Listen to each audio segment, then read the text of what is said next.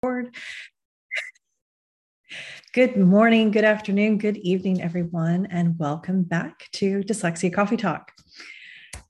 This is going to be a great coffee talk because I've got the I've got the OG parent advocates, y'all. I mean, this is great. We've got with us Pat Roberts and Nancy Blair of the AIM Academy and AIM Institute. They they've been advocating for their children.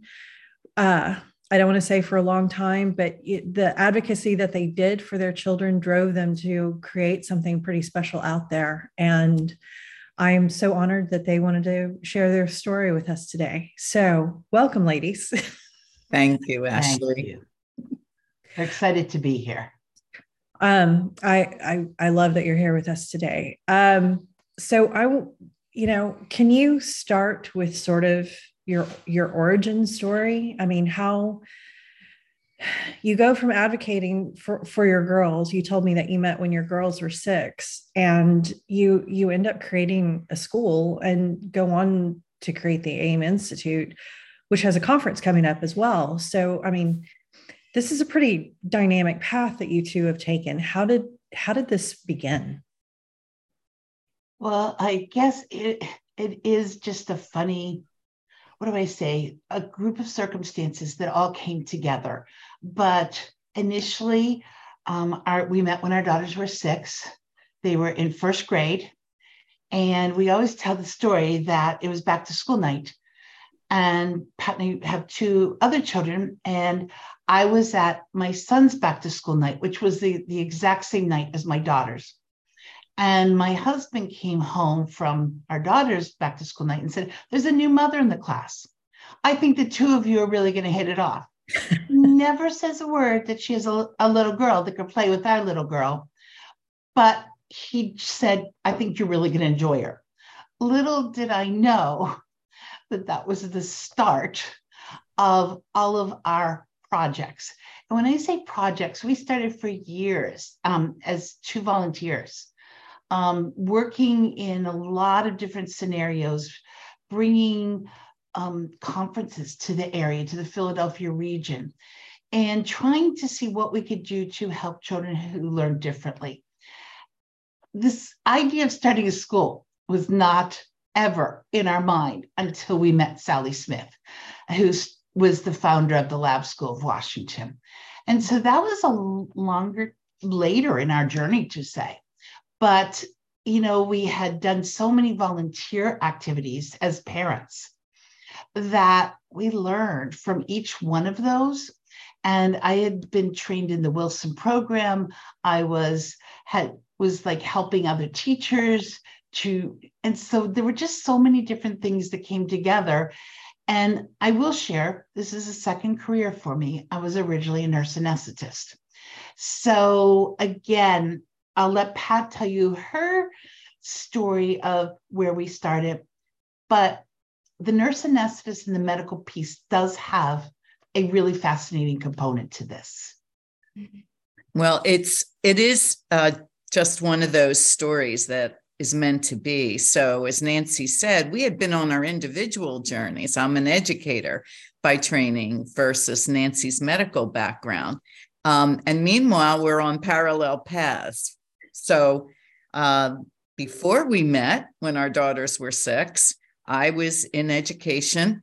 Um, I had taught in a lab school at a university for a number of years. Just had a really wonderful experience there. So I knew the research, I was doing teacher training.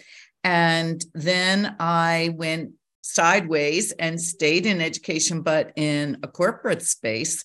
Mm. So I got to see different things. And then I, when I went back to the university to do student teaching, um, now this is way back in 2000 um, it was shocking to me that nothing had changed in education since I was mm-hmm. at the university and the lab school was the same.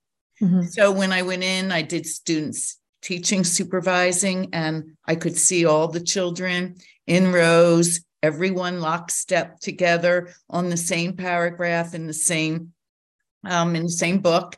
And I thought, I said, by then we had met, and I said to Nancy, they're just I can see our daughters sitting there. They're just, you know, they're going not to be differentiated. And we didn't know as much. You know, I don't think the research was as prevalent. So uh, we did meet Sally Smith in about 2004. Mm. And that really, she was the one that put the school in our minds as uh, two parents. And she said, I like you. I like you the way you think. One of you is sort of business slash uh, education, and Nancy is research and and really looking at how the brain works. And so she talked us into it. Is the simple way to put it. so um, we started. Uh, we never got the school up in time for our daughters. I just want to put that out there. They had they were older than we were accepting students at the time, so uh, that was difficult for us in those early years. But in 2006, we launched with 24 students.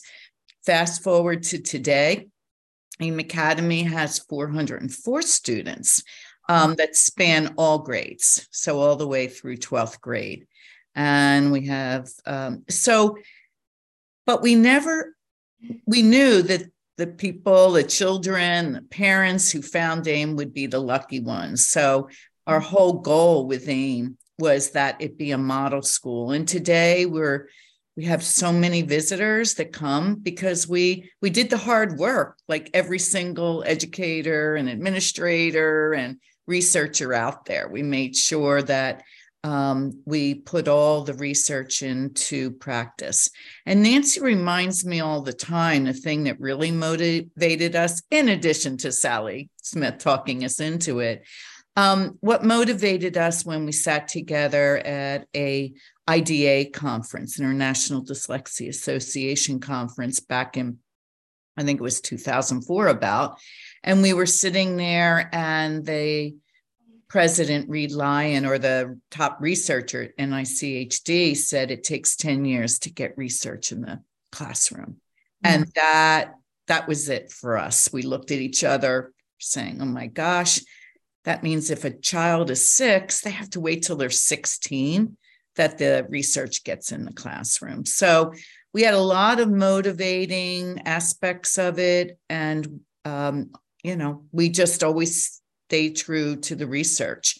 We can talk a little bit about that too in our research advisory council. Um, and then from that sprung AIM Institute. So we've been doing teacher training from day one. Uh, Nancy is a Wilson trainer. Now we have three other Wilson trainers. We're also OG certified through the IDA as you mentioned, with Orton Gillingham and the certifications that IDA has really led the way in our industry for. And a lot of states are adopting them. So um, we're excited about that, you know, and hopefully we can just tell some other stories as you kind of step through today. Yeah, I want to talk about your teacher training. Can you expand on that? Because I know that you know there's a lot of efforts out there. There's a lot of conversations about training teachers and um, like my state for example requires teachers to take this training the k through 3 teachers but at the same time the teachers are not compensated for their time. And you know the hours are much longer than what the modules state that they are. So the module may say it's a 6 hour module and it turns into an 18 hour module. And there's a lot of frustration around that because they're having to do it on their personal time as well and they're you know they're not being compensated for the effort and the energy that they're having to put into it. That's just one example but there's there's a lot of conversation about teacher training. So can we can you expand on the teacher training that you're focusing on through your through your work?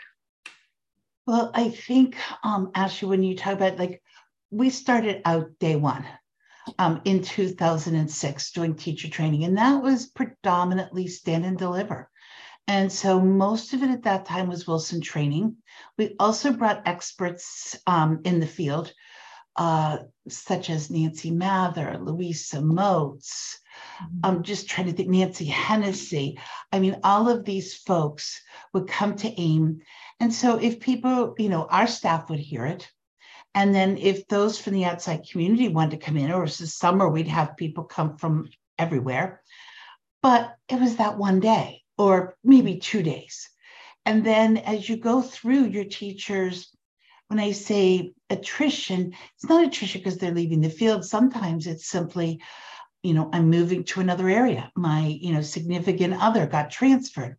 So when we kept on looking about, we wanted our teachers to be the top trained teachers. And so it wasn't just one program, it was the science of reading and really looking at what it took to have our teachers trained in every aspect of Hollis Scarborough's reading rope. Mm-hmm. Uh, that rope to us is our Bible. It is the component of getting us to look at those lower light skills and the upper skills. And sadly, when we started in 2004, we assumed that if it spe- said reading specialist or special ed on your resume, that you would be trained in these programs. And we sadly were surprised. And so this is no exaggeration. I would say for every 200 resumes in the beginning, maybe 10 would be what we needed. And the rest, we had to put the investment in mm-hmm. to go. And then if they moved to another state or they decided to stay home with their children for a little while, you know, we lost that period of time. So lo and behold, we st- and then we started doing a lot of training in different school districts. We would do it for a week in the mm-hmm. summer, in June, where you don't know what grade you're going to teach, and you're exhausted from finishing the school year. But you might have just come out of the local university, and mm-hmm. you didn't come out with this. So there's a two pronged piece of it here. I think we have to get our teachers because it's to no fault of their own. We have to get them trained at the pre service level. It's not fair to the school districts, it's not fair to the teachers. So that's one aspect of it. But this is where I say my medical background comes into play. In medicine, you never assume that you know it all. You always assume that the research is going to keep on carrying you to find whether it's better medicines, whether it's different treatments, but that's your job in medicine to stay current with the research. But it really is our job in education as well. The students deserve that. In medicine, they give you so many hours for professional development, or they build in grand rounds where you talk about what you could have done differently with the patient and you get the expertise. So you would have thought we might have known that COVID was coming along because I say this simply because we put our um, professional development on a digital platform. One, so our teachers could do it when it was convenient for them. And number two, that you could do it at your pace because not everybody learns at the same pace. As you said, for somebody, it might take six hours. For someone else, it might be 18 because they want to really get that information. So I think it's really important for everyone, whether it's school districts, um, schools, etc., finding the time for the teachers the, to be able to take in all this information and finding time that they can meet to talk about how can we help them put this into the classroom. And we've seen that once our work begins with teachers, they really understand what it is that needed to be done and maybe things they didn't learn in the pre service world. Although we're really excited about a lot of the work we're doing with universities, many of our states, including where we're sitting right now in Pennsylvania. they they just start coming out with laws that the science of reading and structured literacy need to be taught uh, in uh, high in higher ed. And so now the universities are collaborating with different organizations or developing it themselves or investing in their own uh, education to make sure everyone is up to speed. So we're really, as parents of two dyslexic daughters, we are really optimistic that we might eventually fill that pre-service pipeline and then ultimately the in-service. But there's a lot of work to be done. And um, I think what we see more often than frustration, I mean, we have thousands and thousands of teachers going through our online courses called mm-hmm. AIM Pathways. Uh, we don't see frustration.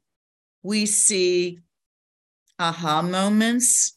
We see, why didn't I learn that? Mm-hmm. Um, why didn't anyone tell me? And then once they start seeing the impact on children, I actually have a theory, which maybe one day we'll be able to research, that if you see that children are learning and progressing, which currently our NAEP scores do not show us at 33% reading proficiently, but as even one percentage point, as you start seeing that climb as an educator, I can say it for myself as a teacher, then you start feeling the reward of that. And then you will invest more, maybe of your own time, but I don't disagree with Nancy. Where we see the most successful implementations would be maybe teachers are stipended, maybe they are actually, since our courses can also confer graduate credit or CEUs, if you, some districts are opting to pay for graduate credit for their teachers if they would like it. So I think people are realizing they have to be creative. And then, as Nancy said, beginning to add more time for those opportunities to come together, even if it's an hour at a time on a weekly basis, to begin to make their way through an AIM pathways or any other training that they may be doing. And you can't stop with one course. You know, that's this is our frustration, right? Um, had the world stopped for our daughters at foundational literacy knowledge of the teachers, they would never have progressed. So you need, whether you select Wilson for those more deep dives for those students who do have dyslexia, or Orton Gillingham, which our courses can get you that certificate through CERI and IDA. Um, you have to put the time in, right? Otherwise, we're not going to be able to help our students. So we see a lot of momentum.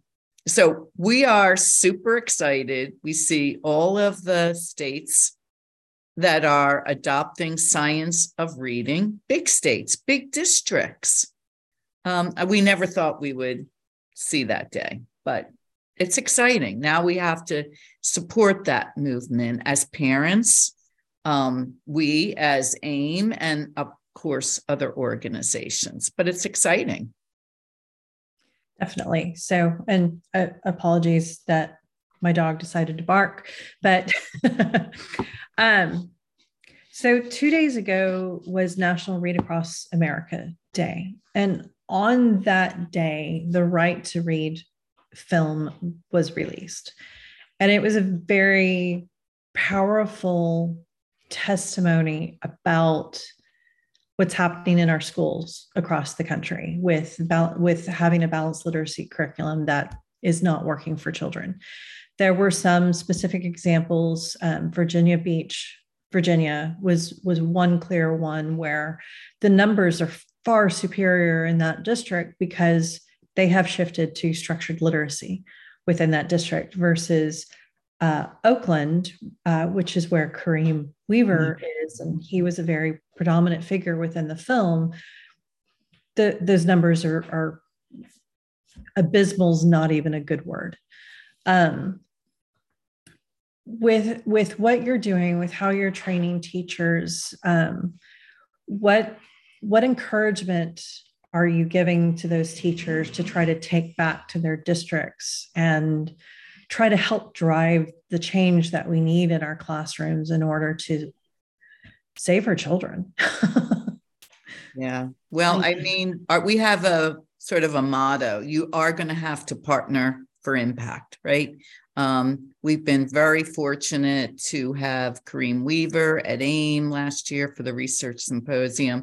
And to your point, I mean, he brought a whole contingency of Oakland folks to aim to see what it looks like when mm-hmm. it's working and then how do we really support the training Um, and so here's an area where how did we partner for impact in Oakland? Well, there was funding through a funder, a philanthropic organization, and AIM, uh, and certainly Kareem's work as nonprofits were eligible mm-hmm. for that funding, and we were able to get teachers in Oakland um, the funded um, material to begin the journey out there, and it's it's really exciting. I think that uh, you have to be resourceful.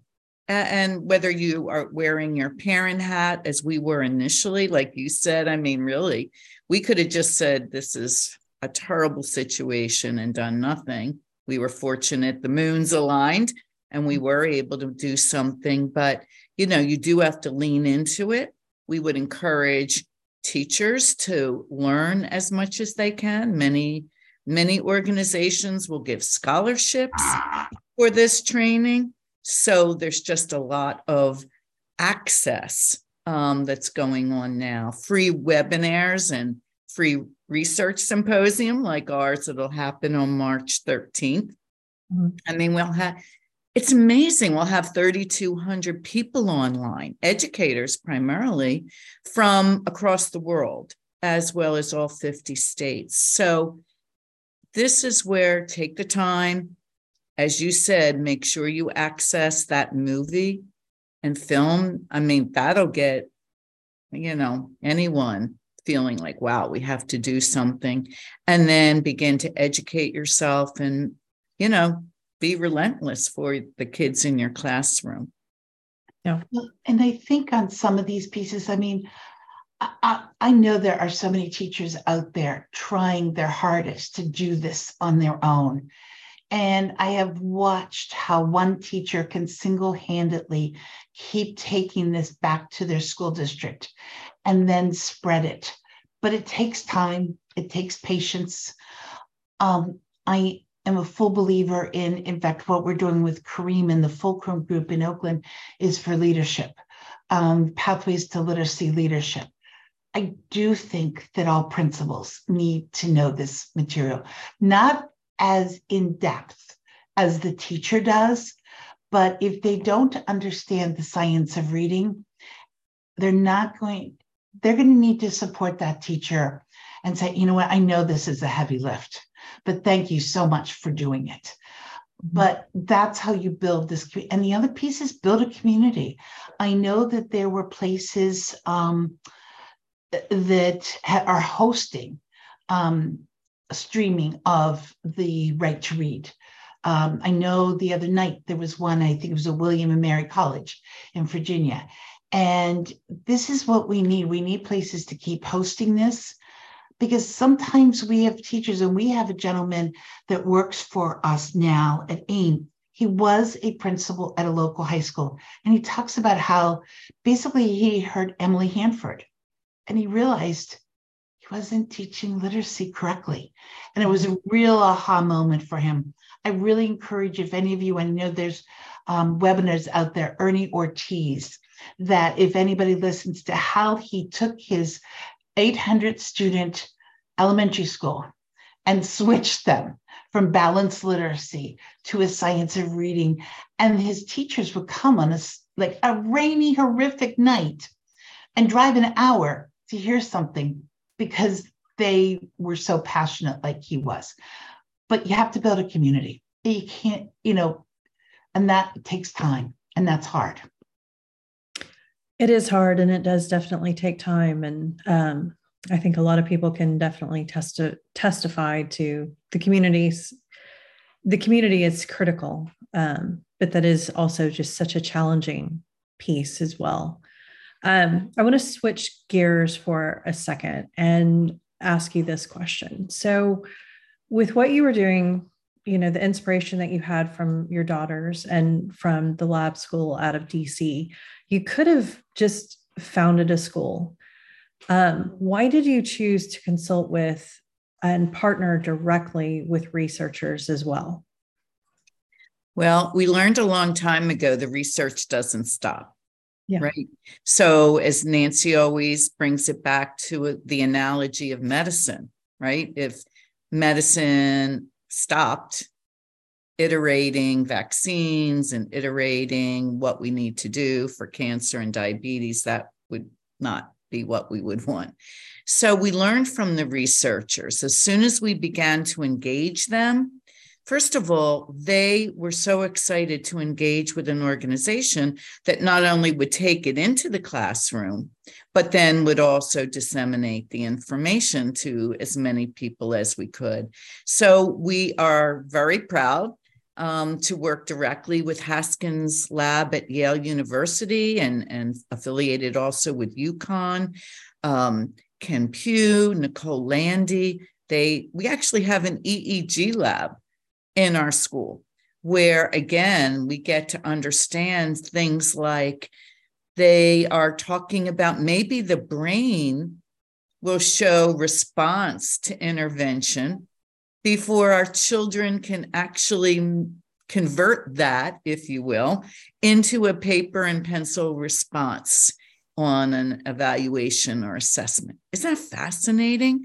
And mm-hmm. so, what they're saying is maybe we give up on kids or give up on the process too early, but that it does take time. So, that's one study. We're also working with the Florida Center for Reading Research they are known for so many research areas. Um, the ones we are most excited working with them are things like vocabulary, background knowledge. What is the role of background knowledge?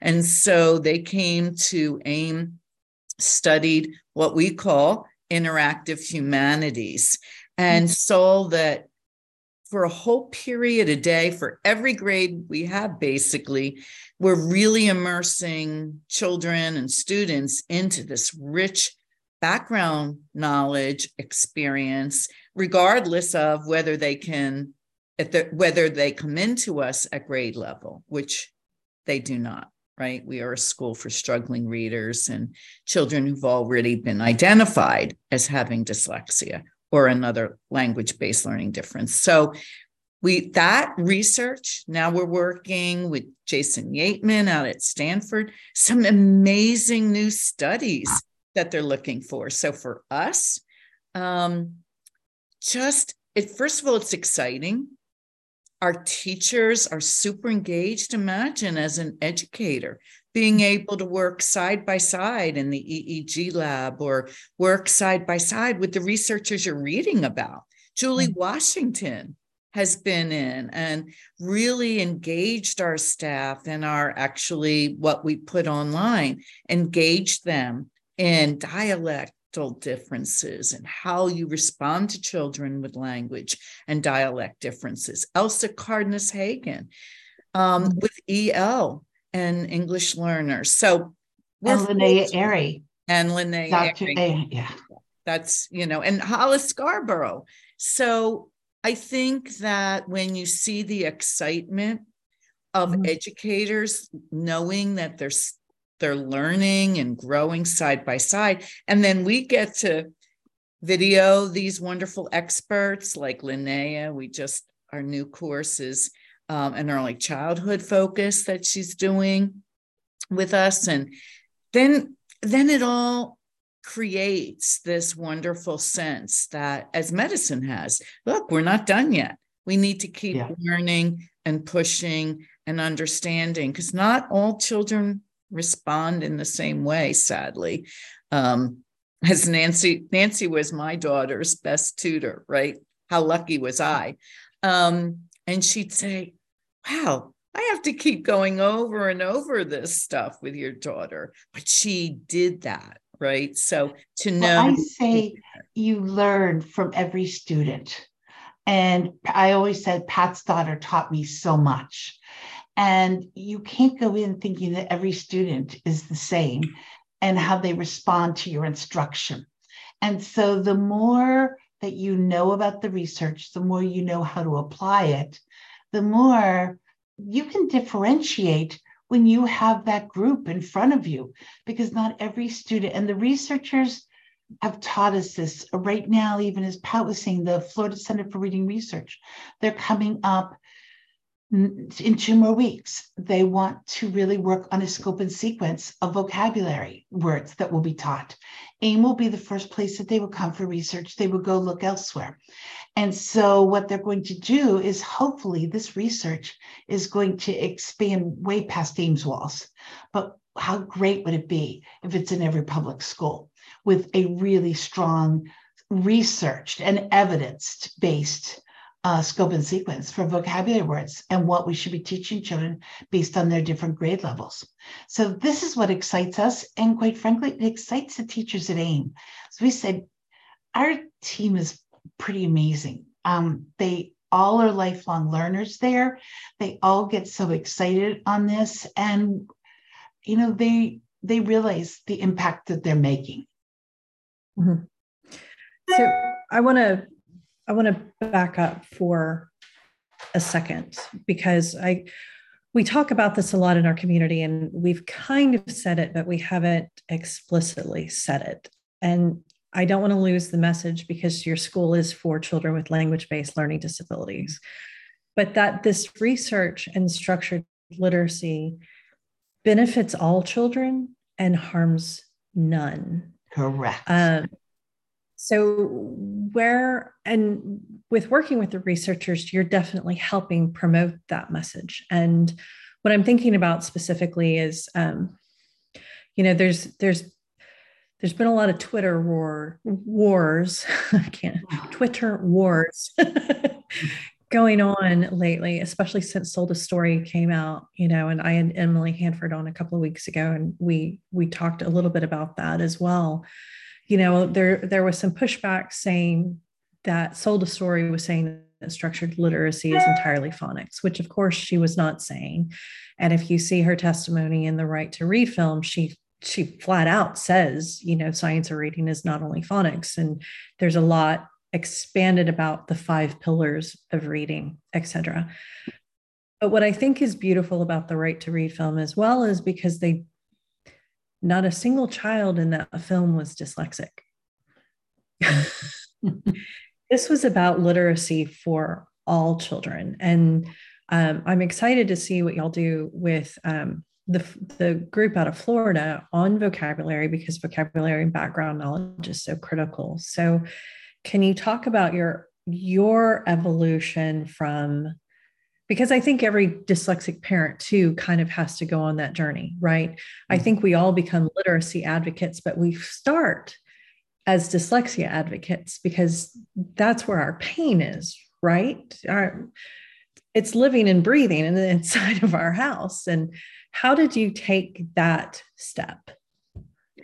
Well, um, we specifically located our school to be a partner to the school district of Philadelphia and all the surrounding um, schools because we just believed from the beginning and we learned very quickly as you're saying and i'm so so glad ashley you're pointing that out. We learned from the researchers and the research that what we do with students with dyslexia is as you said what we should do with all children and so I think that's really led us on this journey. So, our earliest work in the school district, uh, we were fortunate to do some pilot work, stand and deliver training and coaching. And we learned so much. We learned that this is what children need. Yes, phonics, but beyond phonics. But we also learned in those early days how difficult it is to make change and you ha- not only have to take us as parents on a journey um, but you also have to take teachers on a journey. So it is because these as some of these stories are sharing in education for all children these are deep seated understandings and trainings that we've given our teachers. So um, absolutely if we have a country where we have 33% of our children reading proficiently. And uh, we saw um, really horrible stats. Then, if you slice it differently for our Black and Brown children and our impoverished children, Um, and our urban districts, it plummets Yeah. to the 15 to 18% proficient in those categories. So this is not a dyslexia challenge that we're having. Uh, We as parents, certainly that's near and dear to our hearts, as you said. And we have to make sure they're not forgotten, right? But if we Right. don't give them the foundational skills, whether you start in kindergarten, hopefully by kindergarten or pre K, like if you're not starting with the foundational skills, our kids don't have a chance. Meaning our dyslexic children, but more specifically, all children. And so we have to start. And so that's why you're seeing so many K 3 initiatives in the States. They realize that where they're going to have the biggest um, return would be in the K 3. But we're finding, because of course we go beyond that, we accept children all the way through 12th grade, we're starting to see a need, particularly in that intermediate grade level, middle school level, and certainly in high school. These are children that didn't necessarily get these foundational skills. And you can't just say, oh, well, I guess we missed you this round. You've got to get in there. And that's where you have to keep working. Um, and you're right. Uh, the schools we work with, the lion's share of the teachers using our AIM pathways, our science of reading, structured literacy, pathways for writing. That has nothing to do specifically with working with children with dyslexia. So, definitely, um, thank you. Thank you for bringing that up. And I do, I like the way you said, how do we go through our journey? Because, right, initially, when it's your child, you're fighting like crazy. You are fighting that battle. And it's, and I said in my journey, one of the things that I learned was I started to surround myself with other parents who were like minded in the sense that we're going to be positive when you're going to try to find a solution. And because on any given day, you could get down and you needed that other parent to help pull you back up. So, as Pat and they say, we're like the forward scouts. We, our girls are now 32. So it has been a long journey on that piece, but they have their masters. And like I say so many times, I wished I would have known like that this is the way it would be turned. My daughter actually teaches in a public school with struggling readers. And so to give back, and she said, that's her gift because she knows sometimes she was made to feel like it was her fault. And she wants to make sure that the students understand that if they don't, uh, they're still not getting it, it's her responsibility with her instruction. But when you look at the number of students that even show up at her door, she's the interventionist. She said they're not all dyslexic, but they had a myriad of different situations where they weren't taught structured literacy. And that's and that's why I admire Kareem so much because he looks at the whole big picture. And when he came and talked last year at AIM, you could have heard a pin drop when he spoke.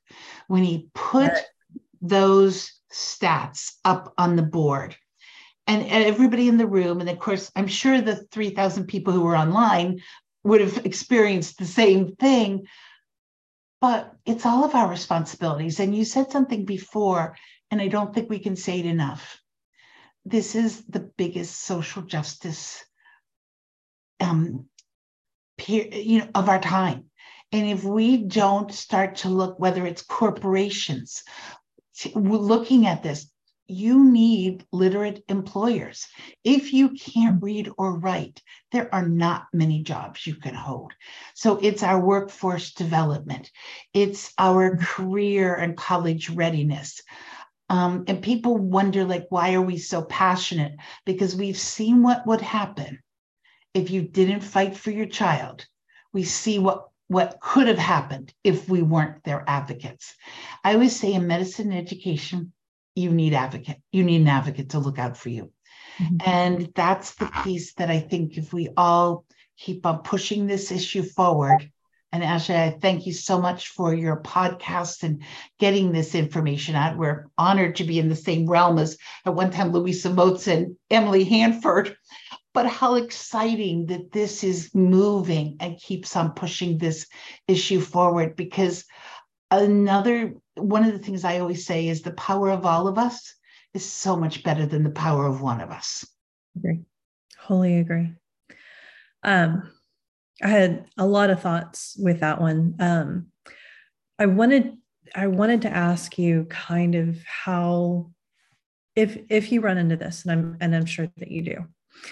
Um, in all of these Twitter wars that were happening, um, somebody made the statement that children learn in more than one way, and this was a statement basically disavowing structured literacy, thinking that structured literacy is you're going to do this, and then you're going to do this, and then you're going to do this, and then you're going to do this. And I made the comment, I was, I just getting more and more bold on Twitter.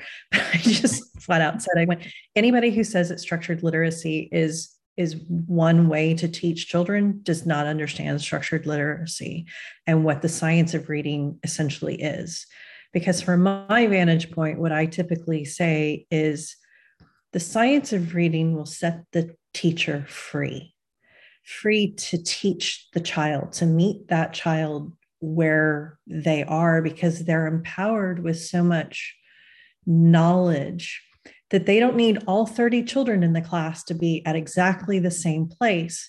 They're even empowered to differentiate across those 30 children. Now, again, it's it's not fair to have you know one child all the way on this end of the spectrum and one you know the bulk of your children all the way on the other end of the spectrum that's a difficult thing for i think for any teacher but your children are never all going to be in the same place. They're not robots. So how do you i'm sure that you run into this and how with the teacher training that you do with the message that you're putting out there how do y'all face that? Because you seem to have a very positive message as well. So how do you approach that? I guess i approach it several different ways. Number one we have to start and i don't even like to necessarily use this word but I'm going to just say tier one. We have to start with tier one in that the curriculum and teacher knowledge has to be as solid as possible. Yes. Because I do believe, and you have to use the high quality instructional materials. If you put teacher, you can't do one without the other. You can't just have teacher knowledge and then be forcing the teacher to be using a balanced literacy or whole language approach and you can't expect to put high quality instructional materials in place if the teacher can't look at that whole classroom with the lens that they all might be looking differently. And so there's no such thing as learning styles. That's a myth. We want to make sure that everybody understands that. But each one of those children in that class might be learning it slightly different, and some might need more review, which means like having an extra dose of it. And there will always be those children who have the diagnosis of a language based learning difference that will need additional intervention. But I do believe strongly that we could decrease the number of students going into the tier threes if we had stronger tier ones and tier twos.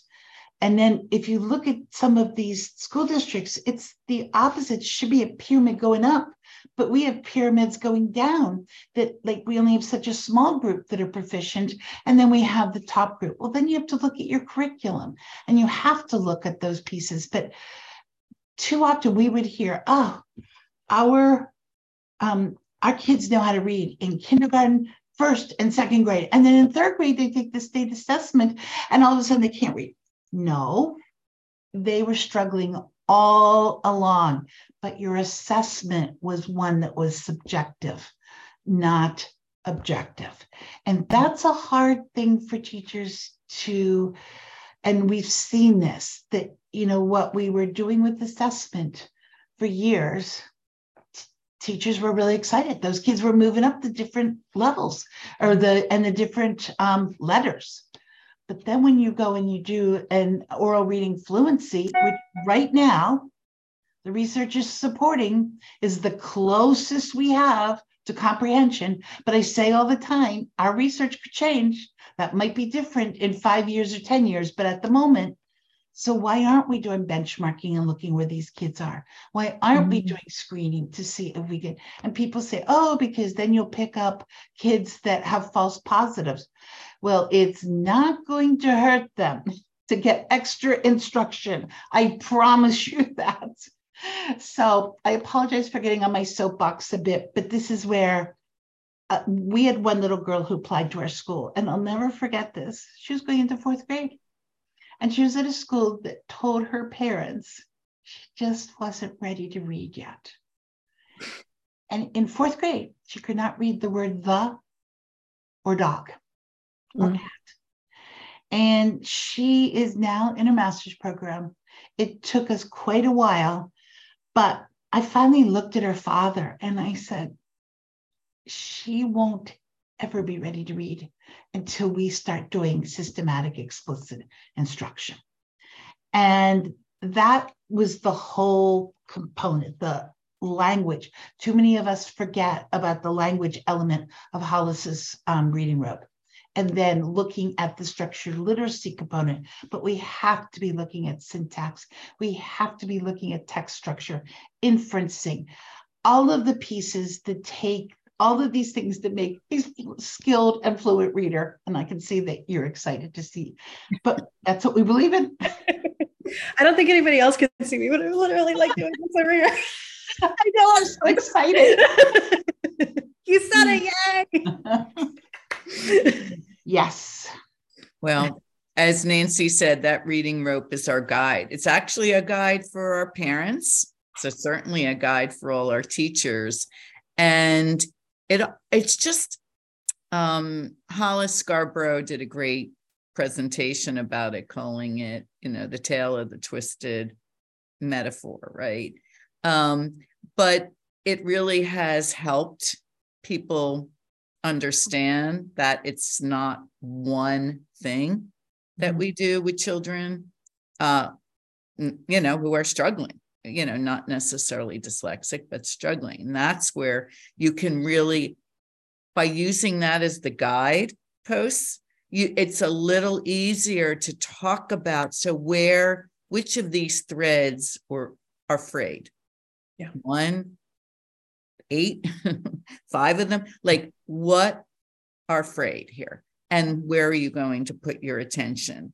And again, there are eight threads and of course all the threads have you know mm-hmm. sub threads but i think that's what that was such a service that hollis scarborough it's a gift to all of us to make it easier to talk about and if we would just keep referencing that a little bit more i don't think you'd have so many discussions on twitter as you alluded to and that's our that's what drives us right which which of the strands? Keep talking about it. I I interviewed Dr. Jan Hasbrouck at one point, and I refer to this statement that she made a lot. And obviously, I had her on to talk about fluency because I think fluency is one of those just vastly misunderstood elements. I think parents struggle understanding what fluency is, but I definitely think that in the education realm, there is no understanding of fluency pretty much at all. They think if you can comprehend, then, you know, why are we talking about fluency, period. And um, I wanted to bring her on because I wanted to have that broader discussion about fluency in order to help parents understand.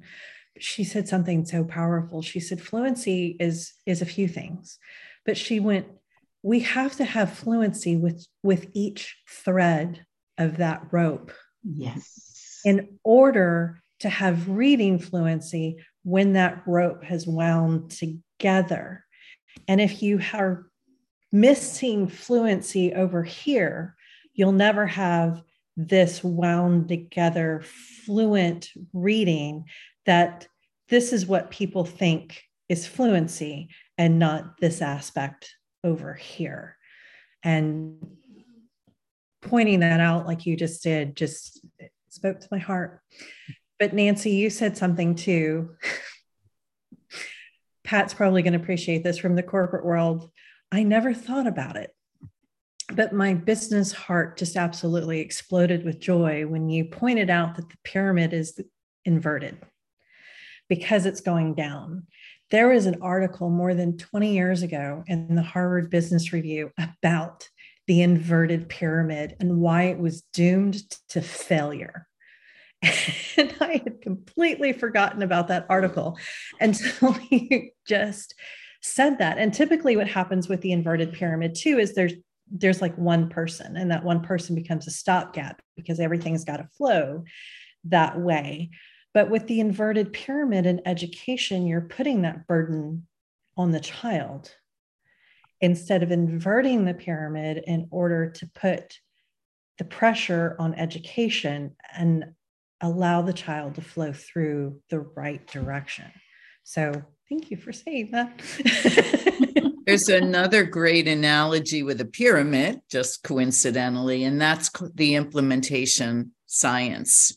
Um, triangle, if you've ever seen that. And what I love about that, which is another sort of way to think about it, it's uh, it's a you know it's a right-sized triangle, but on the bottom, the foundation on which the triangle is sitting is leadership. Yeah. And Nancy spoke to that. If you don't have a leader A that believes, trust me, we've been there. We've done training where it's just not going to be supported. Um, num- and then another side of the triangle is, you know, just how you support the teachers, right? What is the professional development? How are you making time? What is the coaching that you're doing? And hopefully you're growing coaches from within or teacher leaders or centrally funded from districts um, coaches. And then the other side, which I think we people don't talk about at all. We sort of sometimes hit leadership. Everybody's right now focused on professional development coaching. Nobody talks about the enabling context, the other side of the triangle. What does that mean? And you alluded to it. Well, what is this? Is the schedule set up mm-hmm. to be to give children and teachers time to have this uh, work develop. And not, when I say that, I mean, when we first started, we would go into places where they gave 20 minutes for um, a block of literacy or 30 minutes. We're like, whoa, there was no writing. Mm-hmm. That is our next big battle cry. Yes. No writing um, because they didn't have time. Um, and so these enabling contexts are what did, did you lay out your scheduling correctly um, how are you integrated through the day it's not hey 90 minutes ela and we never talk about it for the rest of the day how are you integrating literacy through the entire day whether you're in science or social studies are you using morphology so i think you know, is there assessment? Are you giving time to do the assessments? And Nancy and I don't think you have to overdo assessment, but you do need to benchmark. And if determined, you do need to progress monitor. None of this, hey, at the end of the year, we've been there. As a parent, you get told, hey, not, this year didn't go so well. No, I need to know every step of the way what the progress is and what you're doing if you don't see progress being made You have to adjust. So I think that triangle, I, uh, you know, we've had a lot of training at AIM in implementation science, and then we really bring that out for leadership training. It's all of those things, right? Um, so that's, I'll just throw that in as another triangle. And I think the other element too is getting that built your building, sharing the same language.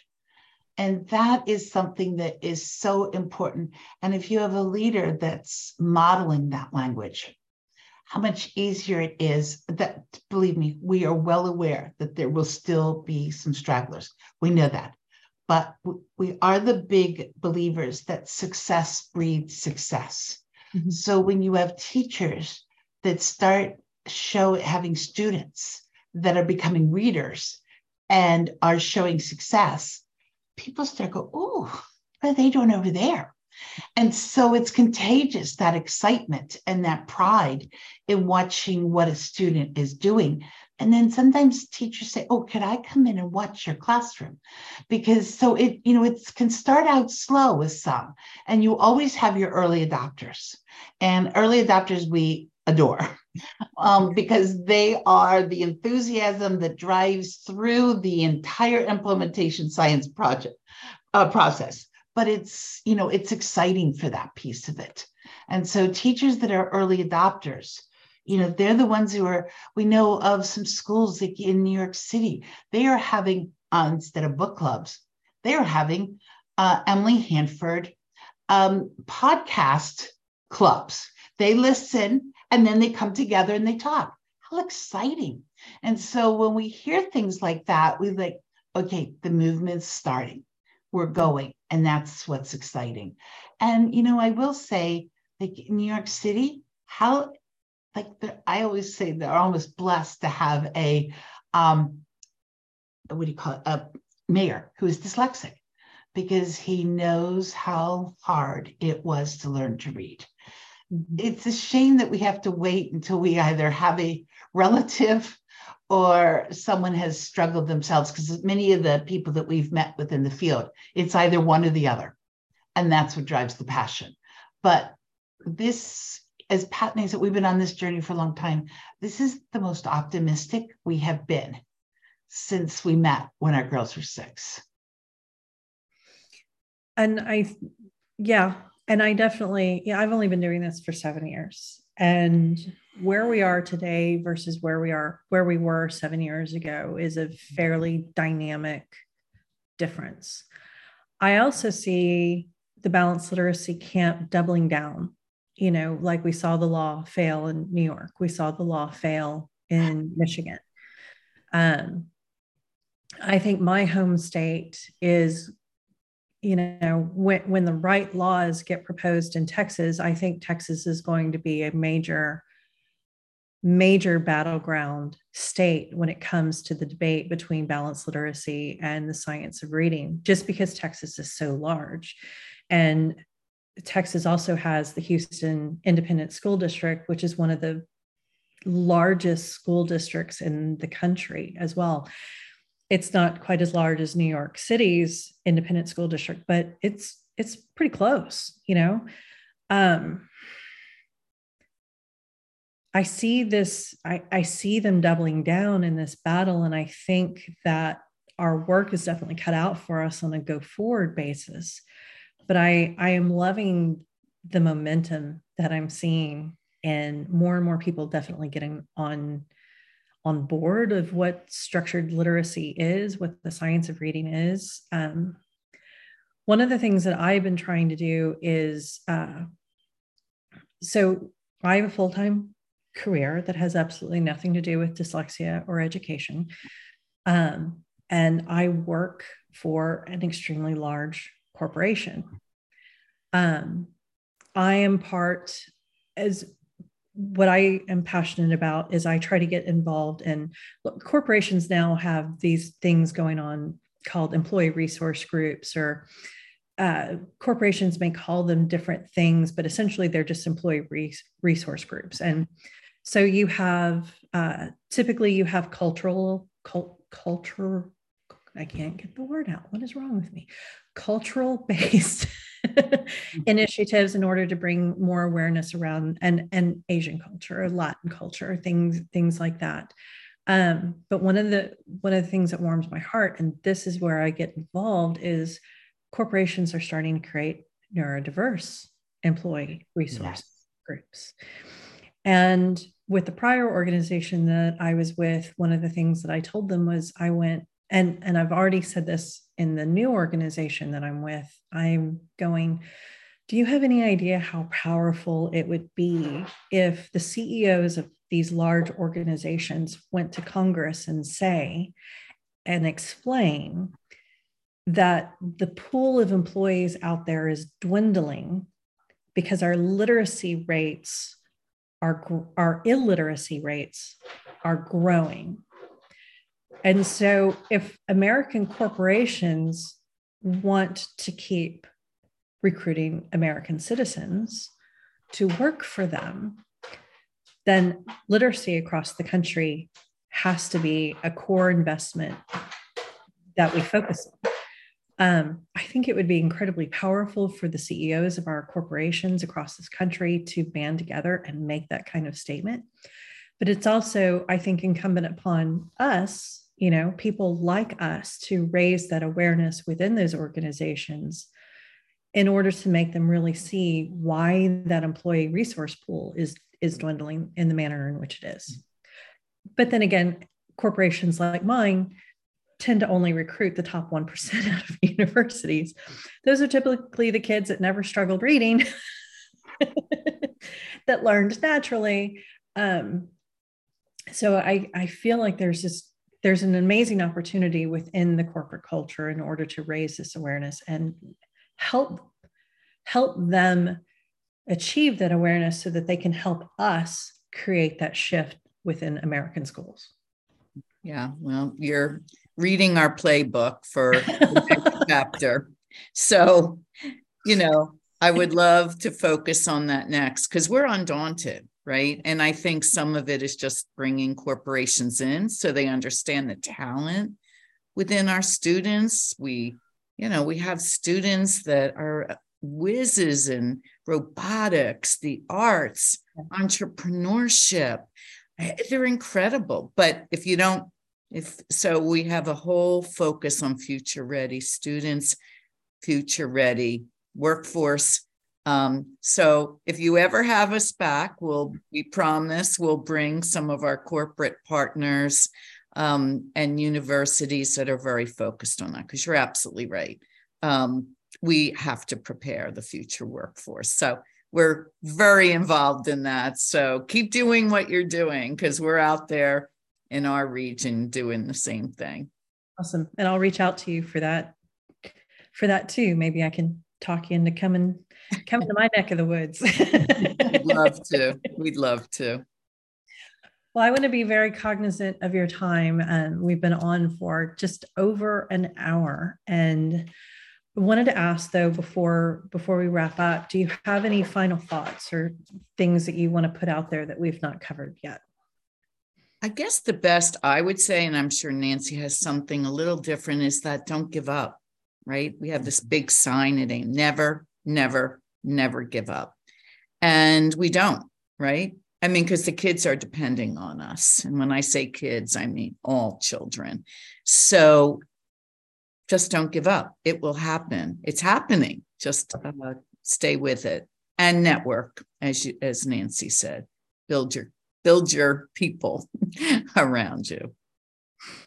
Well, and I I would second that with what Pat said. I think when I I look at it, I look at it from two aspects. Is one the parents aspect. Always keep believing in your child. Never ever stop that, um, because you know what they're going to have their bumps and they are going to have and I always say, you know, to raise a child that learns differently is not for sissies because you have to be the rock. You have to be able to pick yourself up with, even when their day has been. And you have to sit there in conferences when the teacher, like, basically says to you, you know, they're not going to read. And you have to just nicely look and say, actually, they will learn to read, but might not be here. Um, but that's a hard thing to do when everybody else is telling you, you know, we're doing everything we can. Like, get your child tested, make sure that you know where your child's strengths are and highlight those. Because, as Pat said, whether it's entrepreneurship, whether it's robotics, the arts, um, you know, some are brilliant, you know, mathematicians, but we have to like find out what they're really good at, keep on focusing on that because you cannot just focus on what their areas of needs are. And then the other piece of it is for those of us who are out there fighting for structured literacy and when I say structured literacy, I mean the whole realm of the science of reading, all the research that these incredible researchers have given their lives for. We have to look at it. Medicine would not ignore the research. So, why should education? And that would be my last final piece to say that. Like, medicine changed. We stopped treating things the way we treated them 10, 15 years ago. If we were treat, treating each cancer the same way, where would we be now? If we were treating diabetes, would we have so many more options for families? But we have to do the same thing in education. We've got to keep moving on and not looking backwards. Yeah. And I want to highlight my final thought. I want to highlight something that you said earlier, which is a subjective assessment versus an objective assessment. A lot of the times, our children are dismissed from RTI or dyslexia based programs based on subjective assessments of, oh, they've completed this program and they're still struggling.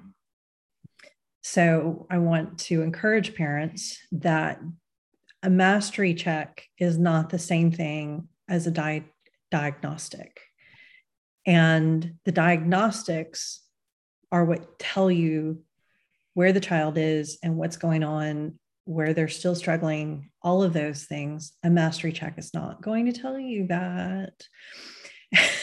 so please push for those diagnostics somehow, some way, whether it's through your protections under IDEA and doing the diagnostic via your public school or if you have that privilege, that blessing in your life that you can afford private diagnostics, definitely take that route. Um, but don't take those mastery checks at face value. so thank you both so much for joining this. I like I'm giddy over here. I'm so excited about this conversation. I'll hit on so many things. well, we've thoroughly enjoyed the conversation and thank you for what you're doing to get the message out. Thank you. And we did send over to you, Ashley, some great resources. I know you'll share that with folks. So these are all free resources and free seminars. So we hope everyone will just avail themselves of those. Very much. So thank you both. And everyone, have a wonderful day. Thank you, Ashley. Thank you. Take care. Okay. Bye bye.